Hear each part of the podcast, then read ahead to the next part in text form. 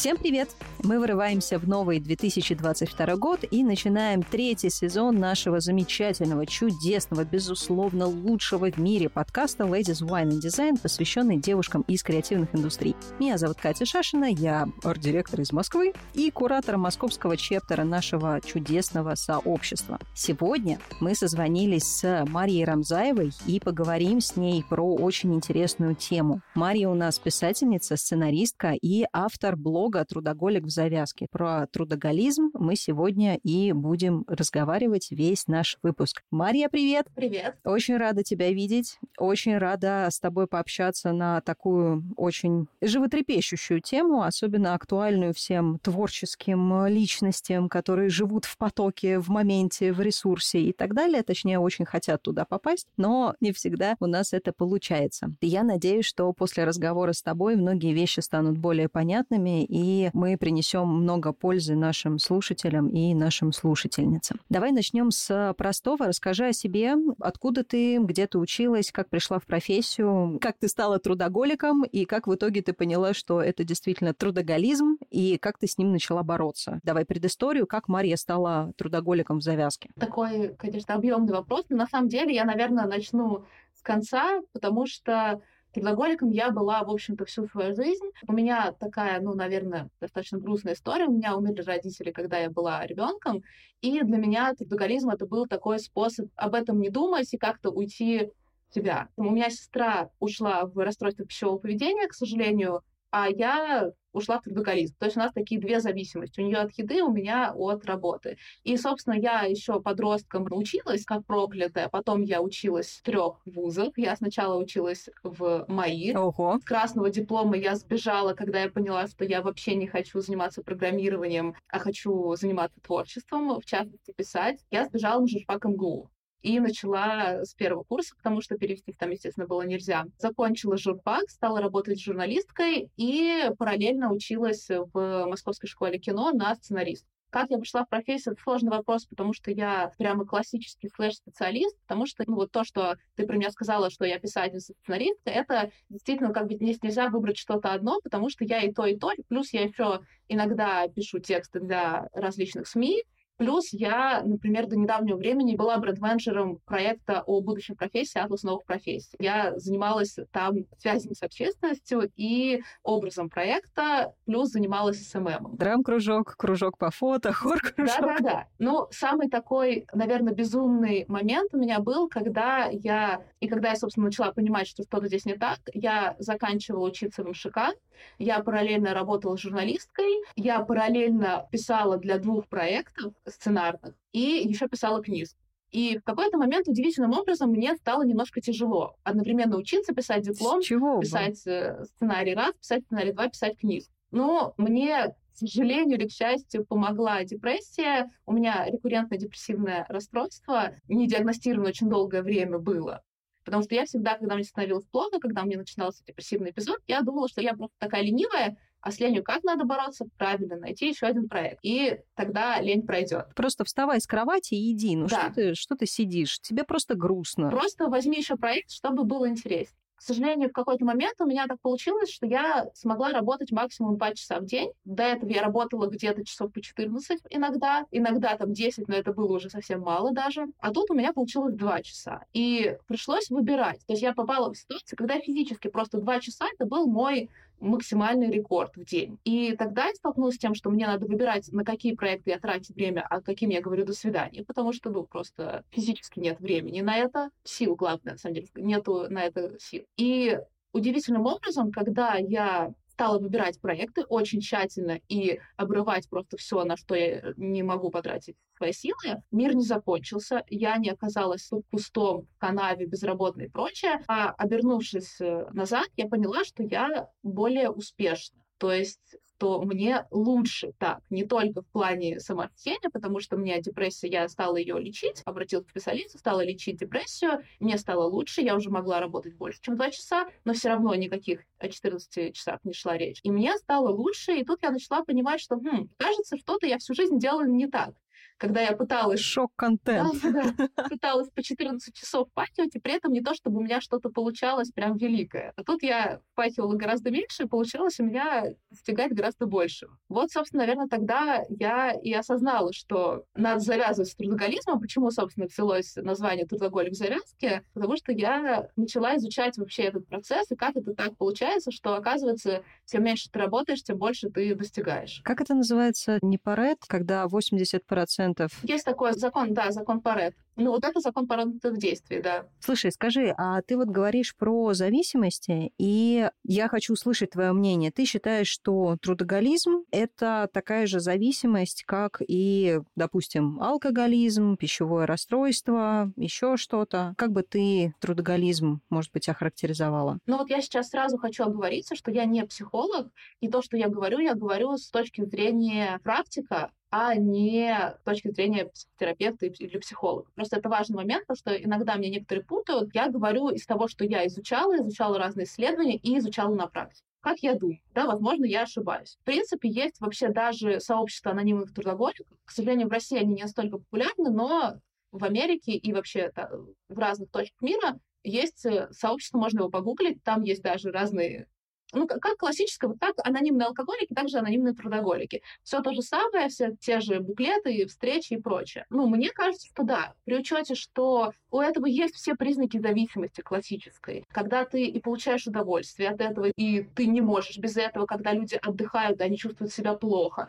они чувствуют себя ужасными, плохими, у них чувство вины очень сильное. Они кайфуют, при этом у меня примеры есть и друзей, и мои тоже, когда ты говоришь, о боже, я тяну пятый проект, и все таки бедненькая ты, но в душе ты думаешь, какая же ты классненькая. То есть это, ну, ты получаешь от этого удовольствие. От того, какая то ну, такое жертвенное удовольствие. Не знаю, если это в алкоголизме, я не алкоголик, поэтому мне сложно судить.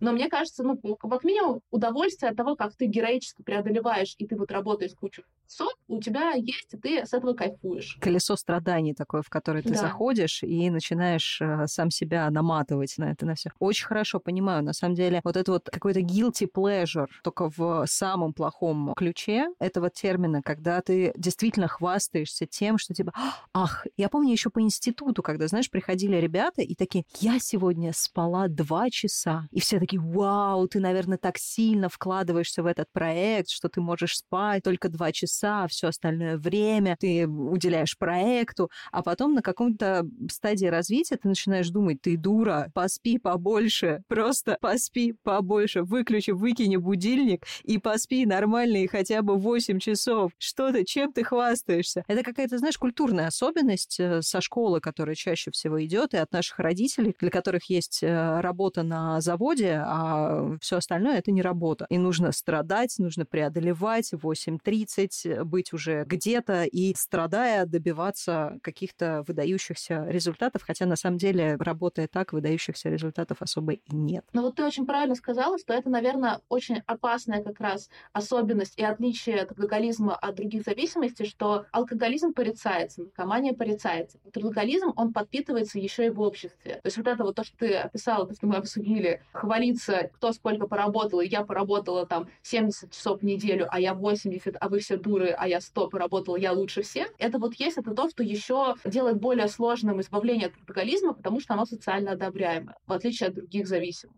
То есть никто тебе не скажет, что фу, ты так много работала, какая-то отвратительно, что ты так много работала. Скорее всего, тебе скажут, какая ты молодечка, вот ты такая умничка, что ты так много работала. То есть вот то, что ты сказала, когда ты осознаешь, что что-то здесь не так, это вот самая-самая новая какая-то вещь. Обычно это люди скорее сами про себя начинают думать, когда сталкиваются, собственно, с негативными последствиями переработок, они начинают думать, что, возможно, это не так круто. Но в обществе все равно до сих пор, хотя сейчас есть изменения, и начинают говорить про то, что, а может быть, четырехдневная рабочая неделя это лучше, а может быть, шестичасовой рабочий день это лучше. То есть это потихоньку начинают про это говорить, то и тесты какие-то проводят, и действительно оказывается, что это лучше, но вот так вот потихоньку, потихоньку, потихоньку. И то от того, что трудоголизм, ну, собственно, привелось огромное количество различных исследований, и поняли, что трудоголизм в том числе там ведет, например, к депрессии, а депрессия — это экономически очень невыгодно. То есть это не потому, что все вдруг озаботились, как бы людям сделать хорошо, к сожалению, а потому что просто потери экономические идут, когда люди сначала работают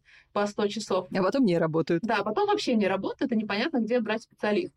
Ну, как, например, распространенная в IT-индустрии ситуация, когда человек выгорает, он суперспециалист, и ему дают отпуск, там, например, не знаю, на три месяца. То есть, с одной стороны, они пытаются удержать его и дать ему восстановиться. Это классно, это очень здорово, но не здорово, что он попал в эту ситуацию изначально. И лучше бы, конечно, он просто не выгорал. Наверное, есть способы, чтобы не допускать таких историй.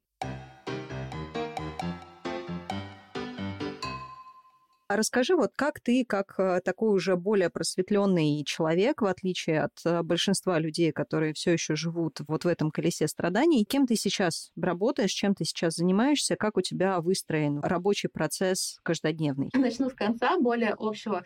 Про рабочий процесс у меня он очень гибкий, и это то, на самом деле, что я пропагандирую, чтобы не было такого... То есть и это невозможно, особенно в современном мире, когда все больше людей работают на различных проектах, то есть не в офисе, офисе сидят, и там примерно понятно, какая рутина, ты один раз ее выстроил, в принципе, тебе ее менять особо не нужно, это удобно. А так как все больше людей становятся фрилансерами, все больше людей работают, тем более сейчас удаленно, есть возможности, и это классно, выстроить под себя, то есть под то, что происходит в данный момент. Единственное, наверное, что у меня всегда, это я работаю по помидоркам, это, наверное, многим известный помидорный метод, интервальный, когда ты 25 минут интенсивно работаешь, 5 минут отдыхаешь. И так вот идет циклами.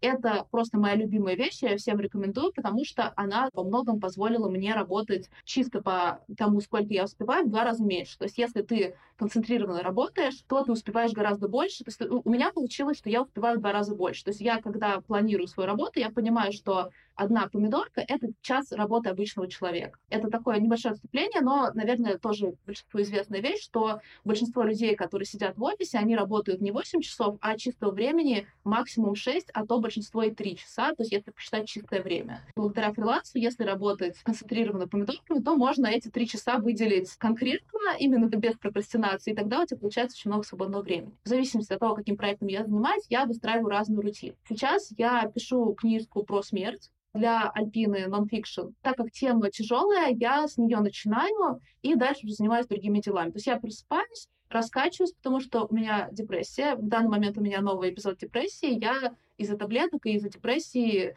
во-первых, могу работать мало, во-вторых, э, долго раскачиваюсь. Поэтому я просыпаюсь, занимаюсь своими делами, раскачиваюсь, сажусь за книжку. У меня есть норма по книжке минимум две помидорки, а так сейчас я стараюсь побольше, чтобы побыстрее ее закончить. Я занимаюсь вначале книжкой, потом я занимаюсь делами по блогу, консультациями и всем прочим.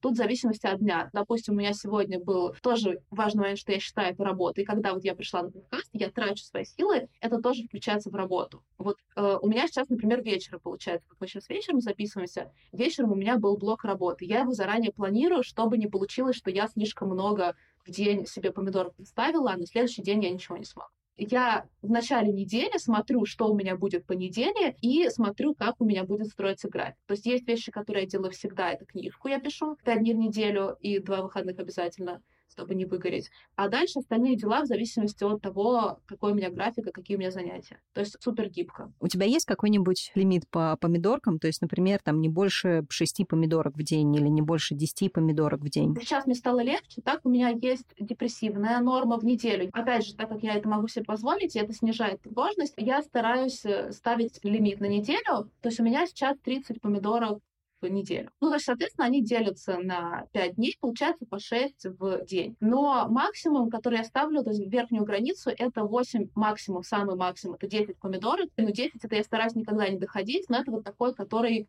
для большинства, на самом деле, людей, если они работают сконцентрированно, это прям граница, после которой становится плохо на следующий день, и ты выпадаешь. Но так я стараюсь э, где-то в среднем по 6 помидорок в день. Я, кстати, помню, начитавшись твоего блога в какой-то момент, у меня, слава богу, нету диагностированной депрессии, но мне кажется, у меня диагностированный трудоголизм, потому что я умудряюсь, э, будучи на девятом месяце беременности, сейчас вести три проекта и охреневать вообще от вообще всего происходящего, записывать э, подкаст, посты, как раз э, курировать э, сообщество и пытаться жонглировать утятами, которые от меня пытаются выползать, и сама себя раздражаю, на самом деле, очень сильно в этом плане. В какие-то такие моменты я чувствую, что, например, мое планирование требует переработки, и я как раз себе в плане писала на каждую задачку, сколько помидорок у меня это занимает. Я помню, большую часть времени я провела, подбирая правильный какой-то самую интересную иконку из э, эмоций, так, чтобы она отражала мое состояние. И вот у меня были креветки, у меня были помидорки, у меня были часики, у меня там еще что-то было. И я всегда следила за тем, чтобы у меня было не больше там какого-то количества этих помидорок. Я, конечно, фанат убийца в ноль, э, записать себе там, я не знаю, 70 каких-нибудь тасков, которые, значит, на понедельник особенно, когда ты после выходных просыпаешься и такой, надо поработать, надо срочно, значит, все успеть. В итоге оказывается, что к концу понедельника ты, во-первых, переделал норму на неделю, а во-вторых, ты уже хочешь всю эту оставшуюся неделю лежать э, лицом в подушку и больше никогда ничем не заниматься, потому что у тебя нет сил. Поэтому лимит это хорошо. 10 помидорок это получается 250 минут, то есть это где-то примерно 3,5 часа у тебя выходит, да, на активную работу. Но у меня получается где-то 2-4 часа я работаю когда я смотрела, uh-huh. то есть, да, чистого времени получается очень немного, на самом деле. И это тоже как такая суперсила вот этих помидор. Насчет того, что ты сказала про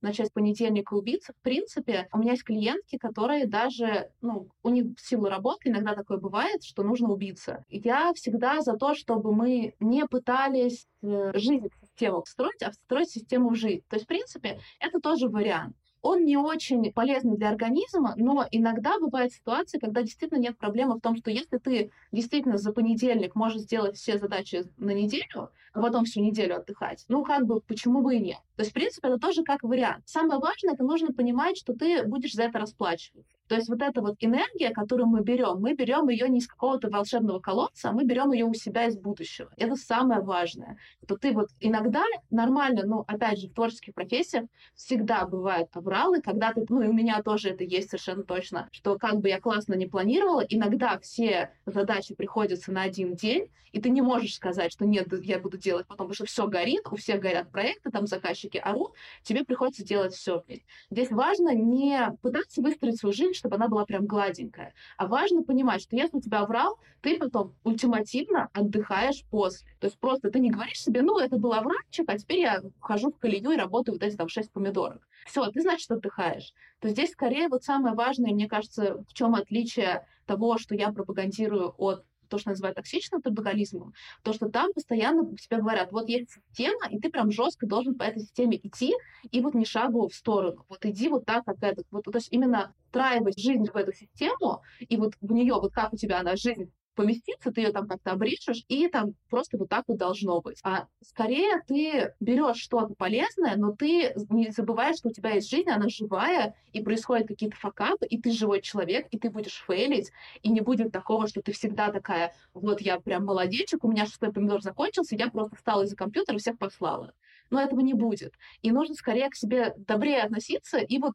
хуже всего это, когда люди переходят на новый уровень и начинают больше переживать, себя чувствовать вину, что вот они затрудоголичились, и какой кошмар, и теперь я, сволочь, себя ненавижу. А ты представляешь, если с двух сторон, то есть с одной стороны у тебя есть привычка, зависимость много работать, и ты себя насильно выводишь из этой привычки в состояние о том, что, значит, я буду работать мало, и у тебя вот этот комплекс вины с двух сторон, что ты работаешь мало, и как бы ты умрешь в канаве под забором, потому что не успеешь сделать все таски, подведешь кучу людей и так далее. А с другой стороны, когда ты отдыхаешь, ты все равно не можешь нормально выдохнуть, потому что сидишь и думаешь о том, что я бы за это время мог бы там полезную книжку почитать, куда-то еще сходить, на выставку сходить, саморазвиться, потому что куда же мы без саморазвития, курс какой-нибудь важный посмотреть, еще чего-то. Вместо того, чтобы отпустить эту всю историю и спокойно валяться знаю, на диване и смотреть теорию большого взрыва. Как я иногда делаю. К сожалению, в процессе излечения трудоголизма люди неизбежно сталкиваются с этим, что они винятся, когда они слишком много работают, и винятся, когда они отдыхают.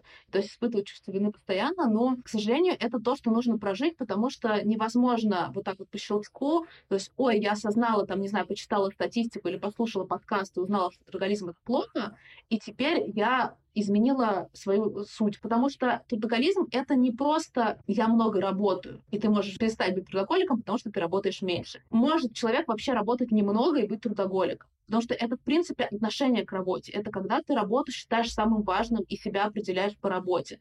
То есть я личность важна только тогда, когда я работаю. Почему, собственно, я хочу работать больше обычно, да? Потому что если я отдыхаю, вот как сказала, да, что вот чувствуешь вину, то я вот не саморазвиваюсь, не двигаюсь никуда. Потому что я плохая, если я не работаю. Это и отношение к работе, когда человек вместо того, чтобы себя хвалить за то, что я в процессе что-то делаю, только вот пока какая-то, ну, какая-то ценность только когда ты чего-то достиг. То есть это тоже признак трудоголизма. У меня в блоге был тест, ну и есть, собственно, можно в актуальных посмотреть, тест на трудоголизм, и огромное количество людей говорило, как так? Я же мало работаю, я не могу быть трудоголиком. Или я всегда себя считала ленивой скотиной, как это я могу быть трудоголиком? Очень многие люди, которые считают, что они ленивая скотина, это тоже, мне кажется, признак трудоголика. Ленивые скотины искренне, они так про себя не думают. Они думают, что они молодцы, и они заслужили посидеть на диване. У нас было в первом сезоне выпуск про лень, когда мы с психологом как раз разбирали тему про то, что лень далеко не то, чем кажется. Есть, мне кажется, три человека в мире, которые прокрастинируют, например, вот реально прокрастинируют. Просто они не хотят ничего делать, и они ленятся, и, значит, вот это все. А все остальные ребята, ребята, это те, кто на самом деле настолько либо выгорел, либо занимается чем-то совсем не тем, чем он хочет заниматься, не прислушивается к своему организму, который уже просто вопит и насильно складывает тебя в какое-то лежачее положение со словами «Все, чувак, окстись, полежи спокойно, куда ты опять бежишь?» Да, я совершенно согласна. Я вообще всегда всем говорю, что лени не существует. Люди начинают кричать, но действительно я совершенно с этим согласна за ленью всегда прячется что-то. Это может быть даже, ну, то, что ты сказал, но это может быть даже страх. То есть ты хочешь делать что-то, но тебе слишком страшно, и поэтому ты прокрастинируешь, поэтому ты ленишь. Скорее, надо всегда выяснять, а что, собственно, лежит за этим, и от этого избавляться, а не от мифической лени.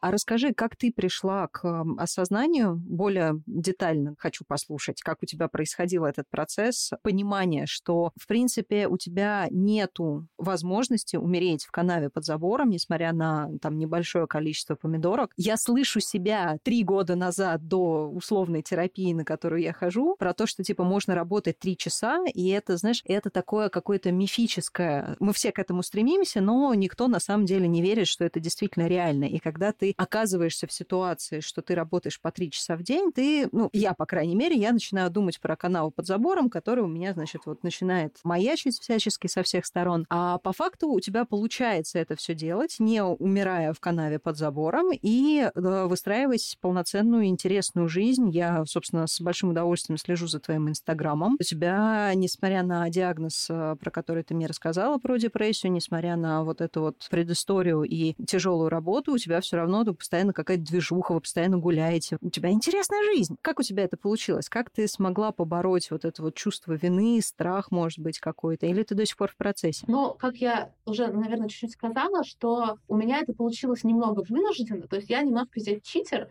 потому что я всем говорю, что вы должны попробовать, но прыгнуть... Ну, у меня не было такого прыжка, когда я вдруг сама такая решила, что нет. То есть у меня это было вынуждено из-за депрессии. И я была уверена, что я умру в канаве, но, точнее, тогда мне было довольно все равно, потому потому что в тяжелой депрессии тебе уже умереть в канаве кажется довольно классной перспективой. По крайней мере, все закончится. То есть у меня это было именно, что я такая, все еще не умираю в канаве, все еще не умираю в канаве. Потом, хоп, оказывается, я стала зарабатывать больше, чем я зарабатывал до того, как я там работала по 14 часов. Как это так? То есть для меня это было именно вот, как ты говоришь, вот как магия. То есть я так, как это так? Я что, всю жизнь делала все неправильно? Но на самом деле я могу здесь, наверное, более полезно буду слушателям, если я объясню, как это работает. Я не могу сказать, ребята, доведите себя до депрессии, и вы будете в ситуации, Просто у вас не будет выбора, и вы как бы либо в Канаде окажетесь, либо... Отличный способ, То есть такой прыжок веры. Я понимаю, что это очень страшно, потому что ну, я сама как видишь, не решилась. То есть это так получилось. Может быть, я бы и продолжала пахать дальше. То есть это называется «спасибо депрессии» на самом деле. Как это работает? Вот ты упоминала рабочим еще в самом начале, что раньше, в принципе, могло быть эффективно работать много часов. Потому что когда ты рабочий на фабрике, и ты делаешь там детальку в час, две детальки в два часа, три детальки. Чем больше часов, тем больше деталек. Все равно, конечно, человек устает физически тоже. Детальки медленнее, но не настолько большая разница. Мы сейчас, особенно, ну и сейчас, и тем более в будущем, все будем креативными специалистами, потому что нас заменят роботы, точнее, тех, кто занимается рутинной работой, их заменят роботы, потому что это алгоритмизируется легко. Но и, в принципе, большинство людей сейчас, они могут так не считать, но даже какой-нибудь банковский служащий, он сейчас решает креативные вопросы. То есть в широком смысле. Это не стандартные вопросы, которые требуют человек, мозга. Это нельзя алгоритмизировать. Для того, чтобы мозг работал креативно, ему нужно отдыхать. Чем больше ты напрягаешь свою креативинку, тем быстрее она устает, тем глупее ты становишься, тем более глупые вещи ты делаешь, тем больше ты совершаешь ошибок. То есть на самом деле это абсолютно невыгодно работать много. Не только с точки зрения здоровья, что несомненно, но и с точки зрения того, сколько ты делаешь. Более того, есть исследования, которые рассказывают нам веселую вещь. Сложное название фирмы, я забыл, как Максел, что-то там. Не буду врать, откуда я это взяла, не помню. Можно погуглить то люди, которые перерабатывают, а надо сказать, что мы находимся в топе по переработкам, мы находимся на почетном пятом месте по количеству перерабатываемых часов. Мы в среднем в России человек перерабатывает 21 час в месяц лишний, то есть это почти три дня лишних мы перерабатываем. Веселое в этом то, что многие люди, около 30%, они при этом не делают ничего сверх вообще. То есть, когда человек понимает, что все равно культура, там, не знаю, привычка и прочее заставит его перерабатывать, он сразу автоматически себе продлевает этот рабочий день на эти гипотетические там 8 9 10 часов. И в итоге мы не делаем больше работы, мы просто ее делаем дольше. Заранее такие, ага, я сегодня буду перерабатывать, потому что много дел, буду делать их медленно. То есть на самом деле, если человек попробуй. Можно начать с того, что просто попробуйте. Попробуйте делать перерывы. Это уже тоже очень круто, потому что у нас мозг не может работать дольше, чем 45 минут эффективно. Не зря у нас уроки. К сожалению, пары в университете не такие. 45 минут поработайте, сделайте перерыв. Причем не прокрастинацию, а перерыв. Потому что прокрастинация — это как раз когда мозг устал, он начинает что-то делать, но это неэффективно.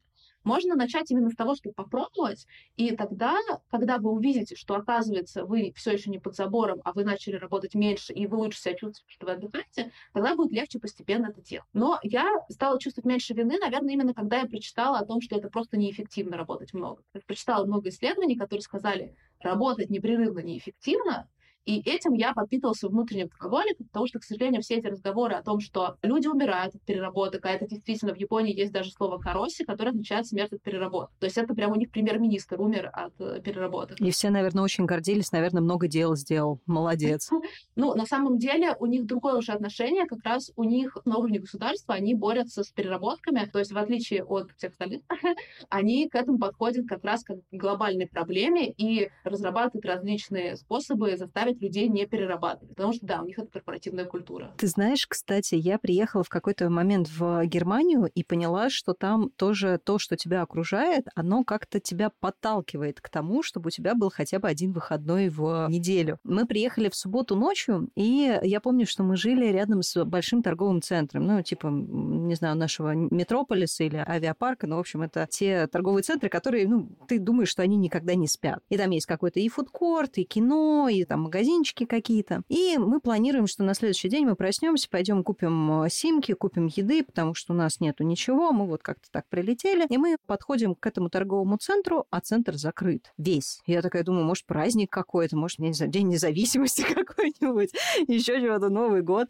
А там в рабочих часах написано, что, значит, вот этот торговый центр, он работает с понедельника по субботу, а воскресенье выходной. И музеи по воскресеньям не работают, у них выходной. И как бы и продуктовые продуктовые, есть типа два продуктовых на весь Берлин, Берлин, столица, которые работают в этот момент. Ты вынужден гулять, проводить время с семьей, заниматься своими делами, которые никак не связаны ни с работой, ни с покупками, ни с уборкой, ни с э, саморазвитием, а ты просто оказываешься в ситуации, когда тебе нужно гулять, там, дышать свежим воздухом, опять же, вот э, общаться с э, семьей и навещать дедушку. И для меня это сначала это был такой шок, а как же так, это же надо бы... Они столько денег денег, например, теряют на том, что целый день в неделю они не работают, кошмар жуткий. А потом я поняла, как же это классно. Сначала ты ругаешься на то, что у тебя нет возможности поработать еще немножко, как-нибудь убиться дополнительно, съездить в торговый центр, накупить все там на неделю вперед, тут же это все наготовить, еще почистить всю квартиру там и так далее, и так далее.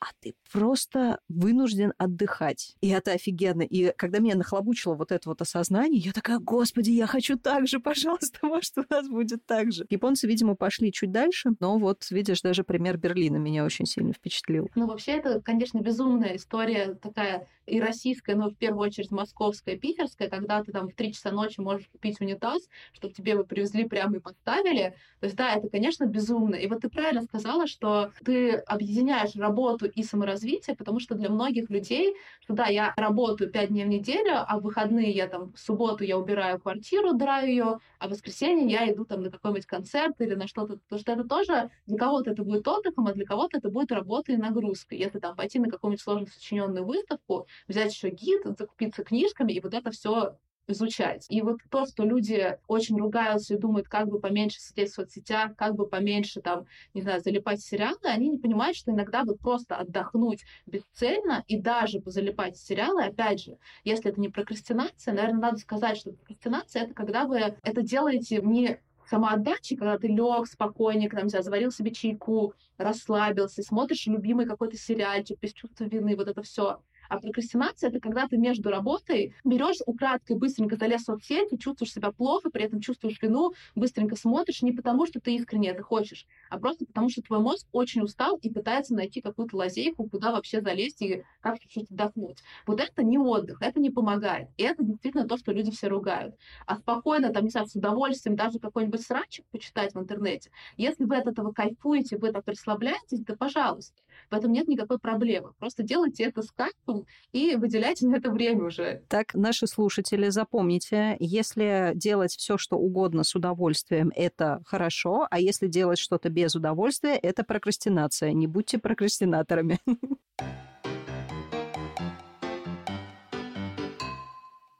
Ты ведешь консультации по антитрудоголизму. И я вот ждала, на самом деле, этого вопроса. Мне очень интересно, есть ли у тебя какая-то, может быть, неожиданная статистика, насколько это повсеместная проблема в России? Повторяются ли люди, повторяются ли истории, повторяются ли какие-то ситуации вокруг? Или каждая ситуация плюс-минус уникальная? На самом деле большинство людей очень похожи, и главные два типа, ну, во-первых, как правило, люди приходят с фразой как раз из серии «я не знаю, я очень устаю, хотя я нифига не делаю». Ну, у меня эта консультация, наверное, условное название, потому что тут очень много самостоятельной работы, Потому что я вначале, перед тем, как дать консультацию и поставить диагноз людям, я даю им домашку, я даю им заполнить бриф и даю им самое важное, то, что любой человек может сделать, это супер вообще помогает провести хронометраж. Минимум три дня они проводят хронометраж, и уже на этом этапе можно выяснить кучу вообще всего про человека. Главное, что люди узнают то, что они, во-первых, работают очень много, и им кажется, что как так, я там...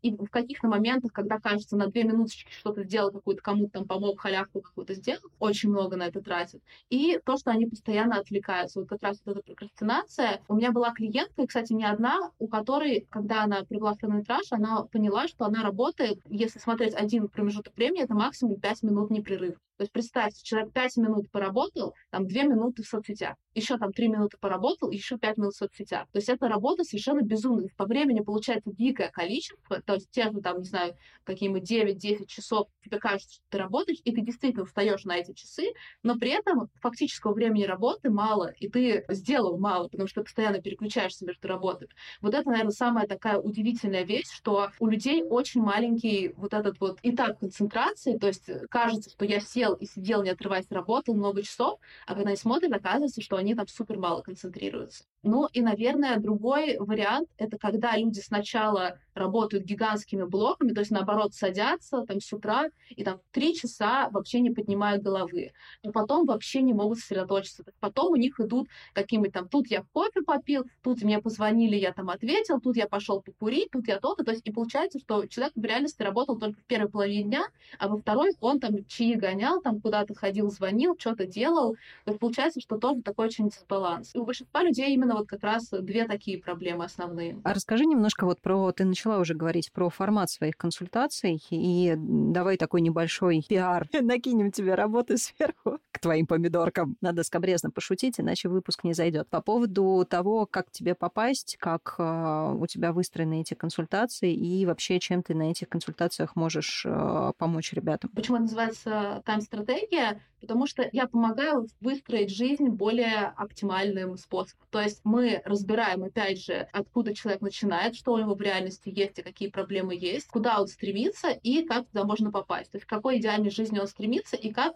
прямо сейчас можно уже шаги сделать, чтобы он двигался вот в сторону вот этой идеальной жизни. С точки зрения, естественно, работы тайм-менеджмента. Как правило, у меня получается так, что где-то в среднем 2-4 часа мы человеку освобождаем. Как правило, люди приходят с запросом, что им не хватает времени, и в первую очередь не хватает сил на творчество, на какие-то другие проекты, и мы освобождаем это время и перераспределяем ресурсы так, чтобы человек занимался действительно полезными, действительно важными вещами, которые как раз двигают его в сторону вот этой его жизни мечты, которую он распишет мне в брифе. Это не просто методы, то есть, конечно, я даю методы, как это достичь, но вначале мы начинаем с того, что мы смотрим именно на жизнь человека, разбираем его по кусочкам, смотрим, собственно, что у него сейчас вообще происходит, и собираем заново уже более оптимальный вариант, который при этом ну, уже реально возможен. Я не предлагаю человеку там так, все, теперь ты бросаешь мужа, находишь 2 миллиона, нанимаешь там экономку, няню и прочее, то есть без этого, а как раз в реальности, что человек уже прямо сейчас может поменять. То есть у меня была девочка, у которой двое детей, и она мать-одиночка. И это суперсложная ситуация, но вот с ней мы ничего кардинально не меняли, потому что она не может взять, там, не знаю, сдать детей бабушке и жить как-то иначе. А мы брали то, что у нее уже есть, и выправляли это, чтобы это было менее безумно, более структурировано, и поэтому ей было бы спокойнее. Ну и смотрели, где она может более оптимально работать, чтобы выделить время на там, отдохнуть хотя бы просто в ее случае чисто отдохнуть, ничего не делать, вот как раз, или там на творчество какое-то. Это строится таким образом, ну, вот то, что я сказала, что э, люди заполняют бриф, заполняют тайм-стратегию, собственно, чтобы я увидела, а где они находятся, что вообще происходит, и куда им надо. И дальше мы общаемся, то есть я уже рассказываю, что я увидела, потому что они заполнили, как им можно прийти, и обсуждаем, там какие-то вопросы остаются, мы их обсуждаем тоже, естественно. Попасть можно написать мне в Инстаграм и в пиар-аккаунт, он есть, э, ну, собственно, вы дадите ссылочку, я так понимаю. Да, да, да. Туда можно написать, милости просим, как раз хорошее время, чтобы меняться. С 1 января, ну, мы уже пропустили 1 января, но как раз январь такой месяц для разгона, как раз для постановки новых целей. Я же правильно понимаю, что тайм-стратегия, которой ты занимаешься, это не просто, знаешь, это just do it, Просто делай больше, просто будь лучше, стань лучшей версией себя. Мне очень, кстати, понравилась твоя аналогия вот про то, что ты разбираешь все, что делает человек по кусочкам, а потом собираешь это в более какую-то структурную штуку. Я как э, человек, который фанатеет от всяких структур, вот, значит, по раскладыванию всего по полочкам и так далее, протирание пыли на этих метафизических полочек творчества, я, конечно, кайфую от этого, когда у тебя есть уже какие-то вещи, которые ты можешь понять, осознать. Вот эта вот тема тема с э, хронометражем, она офигенная, потому что действительно начинаешь понимать, что, например, мое осознание было, что мне с утра нужно полтора часа на разгон. Что если в школе я могла, например, за 10 минут, просто не приходя в сознание, там, в одной руке бутерброд, в другой руке сумка, значит, и тут же выковыриться из дома, то сейчас мне нужно попить кофе, мне нужно сделать завтрак, мне нужно потупить, э, ну, как-то запустить свой мозг, там, что-то почитать с утра и так далее. И если у меня есть какой-то созвон сон, который запланирован сразу вот э, на момент просыпания, чаще всего я его проведу паршиво. Просто потому, что я не включусь в работу. И я теперь учитываю, что да, ну вот у меня особенность организма такая, что полтора часа после моего пробуждения мне нужно на то, чтобы прийти в себя. И вот, и, соответственно, там дальнейшее время я планирую вот по этому же принципу. Мне кажется, что вот эта вот идея кирпичиков, когда ты реально как будто счищаешь ненужную шелуху и при этом выстраиваешь их в какой-то гармоничный такой порядок, это прям очень классно. Ну вот как раз это очень важно, то, что джаз дует, и то, что, к сожалению, наверное, во многом вот эта моя система и то, что я стала вести блог, оно появилось из того, что я читала огромное количество книг по тайм-менеджменту, и, наверное, самый такой момент какого-то, не знаю, злости, который у меня пробудилась, это когда я читала очередную, там, не знаю, 120-ю книжку по тайм-менеджменту, и мне там запомнилось, как женщина рассказывает, как она будучи мамой, ведет еще бизнес, и она сказала, девочки, все прекрасно, по моей системе у вас будет, ну, то есть она рассказывает систему, что вот у нее есть даже два часа в субботу погулять с мужем. И я такая, что это за жизнь, когда у тебя на твоего мужа выделены два часа в субботу. То есть это получается, что в остальное время муж идет нафиг, потому что у него есть законные два часа в субботу погулять. Запишись у моего секретаря, да? Вот да, и это настолько звучало жутко, хотя это подавалось как классно, что она все успевает, но все успевать в ситуации, когда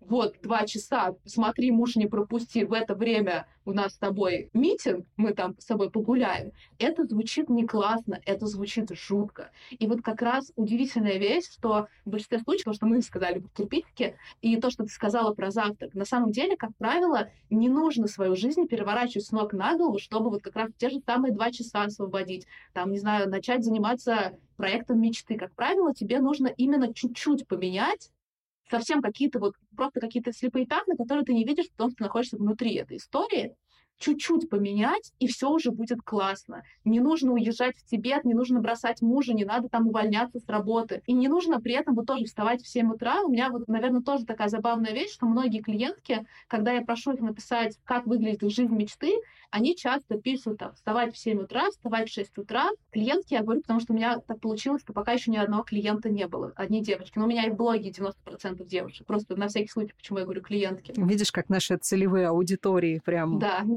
При этом я вижу, что по их хронометражу они там встают в 11-12. И это очень большая перемена. То есть с 11-12 вставания в 6 утра ухнуть. И когда я спрашиваю, а ты действительно прям хочешь? То есть почему ты пишешь в 6 утра? Ну, я же не знаю их настолько. Может быть, действительно человек пробовал, что ему в 6 утра вставать офигенно, но так получилось, там, не знаю, в январе загулял, и на весь год у него вот график полетел. И оказывается, что в большинстве случаев, по-моему, не было ни одного случая, когда люди сказали, это мне прям в кайф вставать в 6 утра, я лучше себя чувствую. Они говорят, ну все же успешные люди вставали в 6 утра, магия утра, вставать в 6 утра и тут же начинать работать. Умылся росой и побежал. Да, и это как раз супер вредная идея, когда ты у кого-то, вот опять же в книжке по тайм-менеджменту прочитал, надо вставать в 6 утра. И написал себе в идеальной жизни вставать в 6 утра. Хотя тебе комфортнее встать в 9, а то и в 10, или те же 11, пожалуйста, раскачаться, потому что это наша биология. И, к сожалению, мы ее не можем переделать, хотя, опять же, есть курсы по тому, как стать жаворонком. Это все bullshit. У людей есть свои биоритмы, и ты, конечно, можешь, как нас заставляли в школе, вставать там чуть ли не там... У меня были пары, на которые мне нужно было вставать, уже не в школе, в университете, вставать в полшестого, чтобы на них успеть. Это было просто ужасно, да? Как бы у меня не было выбора.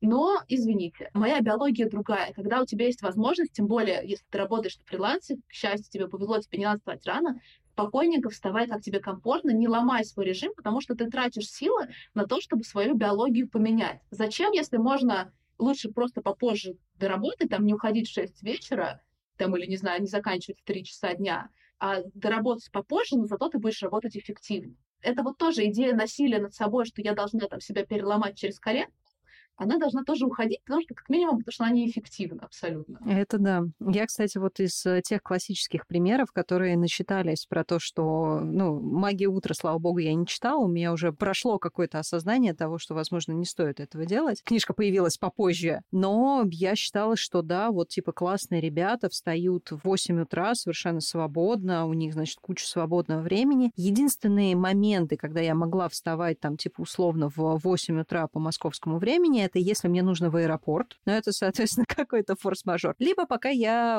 отдыхала на Пхукете с разницей в 4 часа. Как раз мои там условные 12 часов, которые по Москве, это как раз там плюс-минус вот это вот э, пхукетское время с 4-часовой разницей. Потому что мне все говорили, вот попробуй, просто выключи будильник, слушай себя, слушай свое тело, слушай свой организм. Когда я начинаю слушать свой организм, я встаю в 12. Как бы я ни включала, не включала будильник, я все равно встаю в 12 если сделать титаническое усилие, я могу попробовать встать в 10. Но я это делаю, когда действительно очень много проектов, либо когда у меня какие-то ранние встречи, либо какие-то вот э, клиенты, которые просто не могут со мной встретиться, например, позже, и это скорее исключение из правил, когда я встаю в 10 и так далее. Про 7 утра я всем говорю, что для меня это как для всех остальных людей встать в 3 часа ночи и уехать в аэропорт, потому что, ну, как бы, зачем вставать так рано? У меня даже перевернутый такой немножко график в том плане, плане, что я обожаю рассветы, я очень люблю вот это вот ощущение, когда дымка, когда, значит, начинают петь птицы и так далее. Но для меня это конец дня. Я встречаю рассвет ложусь спать. Особенно летом, когда тепло, классно, э, здорово и замечательно. Я не тот человек, который просыпается с рассветом и начинает так, м-м, роса, умыться росой, значит, побегать босиком, посидеть в шавасане, сходить на йогу и потом приступить к работе. Много раз пыталась и в какой-то момент просто приняла, что, ну, не будет так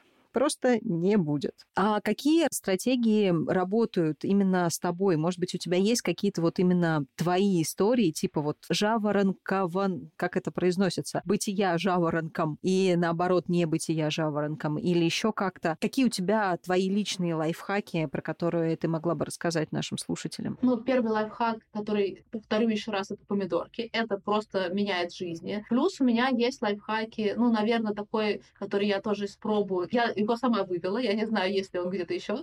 Я его называю правило 15 минут. Это когда ты садишься за работу и такой, точнее, ты не можешь сесть за работу, потому что тебе прям очень лениво, неохота, ты не хочешь это делать. И я ставлю таймер на 15 минут и начинаю работать. Я себе говорю, дорогая, мы сейчас поработаем 15 минут. Если не пойдет, то ты дальше не работаешь, мы дальше отдохнем. И таким образом себя гораздо легче замотивировать, чем когда ты думаешь, блин, мне еще там проект э, пилить, пилить часами, а то и днями, годами. 15 минут это мало. Но это время, которое позволяет тебе включиться в работу. Потому что иногда бывает просто неохота, ну, потому что, например, проект сложный, проект страшный. Вот то, что мы говорили про лень, да, что лень на самом деле это что? В чем смысл? В том, что иногда все равно не идет. То есть, скорее всего, это из-за усталости, из-за того, что, например, какой-то не тот абсолютно настрой, ты плохо будешь это работать. Ты устала, ты там вымоталась, у тебя там какой-то был до этого адский день, который ты не осознаешь. Но вот он не идет. И тогда я проработала 15 минут, я понимаю, что я все еще не включилась в проект, мне все еще не кайфово. Я себе говорю, нет, значит, я попозже. Значит, сейчас пойду там, не знаю, стирку запущу, там что-нибудь поделаю, другой проект поделаю, например. То есть, может быть, другой проект у меня пойдет спокойно. Вот это то, что очень хорошо помогает как раз отделить зерна от плевел, то есть понять, это от того, что какой-то внутренний блок у тебя стоит, и его надо преодолевать, хочешь не хочешь. Или тебе действительно нужно отдохнуть, и тогда ты отдыхаешь или переключаешься. Такая есть штука, которую я использую. Плюс я использую, например, такую вещь, как монодни, когда у меня очень много проектов, иногда полезно не переключаться между проектами в течение дня, а взять, сделать там, например, понедельник я только пишу книжку, во вторник я только там составляю контент-план для блога, в среду я там, не знаю, общаюсь с клиентами или там, веду консультации и так далее. То есть разбиваешь так, что у тебя один проект ты полностью погружаешься в него на один день. На следующий день ты погружаешься в другой проект. Это хорошо работает в ситуации, когда тебя прям рвет на кусочки, когда ты там с утра делаешь один проект, тут тебе звонят по нему, ты переключаешься на другой проект, и такое вот ощущение каши возникает, ощущение, что ты ничего не успеваешь, ничего не поделала. А так ты села, погрузилась, и у тебя в конце дня такое цельное ощущение, что ты поработала, ты хорошо поработала, ты продвинулась. Есть еще, например, ну это уже скорее с точки зрения планирования, тоже против большого количества проектов, это когда ты объединяешь проекты в блоки. Уже не один день, а ты берешь много маленьких проектов, например, там, не знаю, тебе нужно обзвонить огромное количество людей, и ты там звонишь, потом ты занимаешься работой, потом тебе кто-то позвонил, ты отвлекаешься, а ты вместо этого берешь, объединяешь все звонки в один блок, все там, не знаю, написание текстов каких-то, которые тебе нужно писать, другой блок, какие-то еще задачи третий блок, и ты, опять же, садишься и блоком работаешь. То есть ты делаешь один блок задач, то есть ты написала одно письмо, потом написала другое письмо, написала третье, другое, позвонила там еще четвертому человеку. И вот такое объединение в задачи, оно вот очень хорошо помогает, опять же, когда у тебя куча всего, и тебе кажется, что ты не успеваешь ничего, и у тебя просто какой-то совершенный кошмар.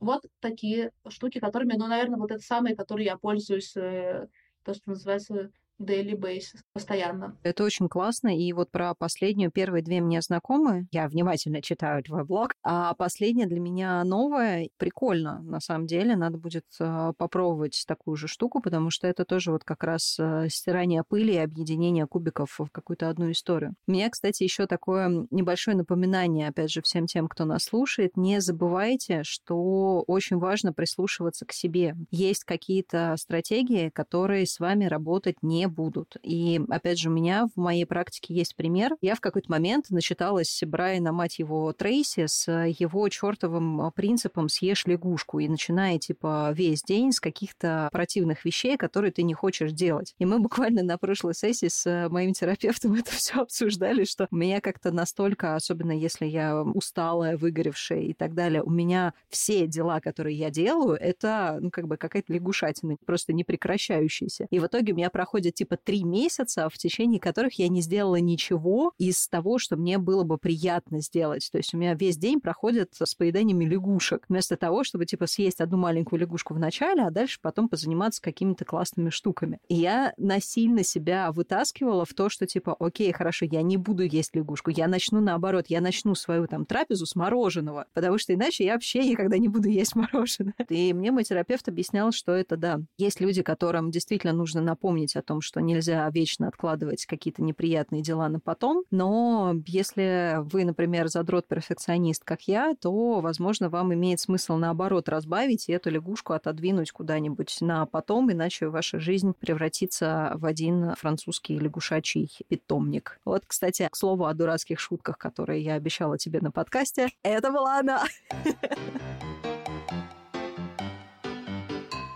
Мы с тобой потихоньку подходим к завершению нашего выпуска. И давай напоследок какой-нибудь совет, напутствие от Марии, трудоголика в завязке, которая знает девочки, как мы себя чувствуем. Толкни речь. О, сложно.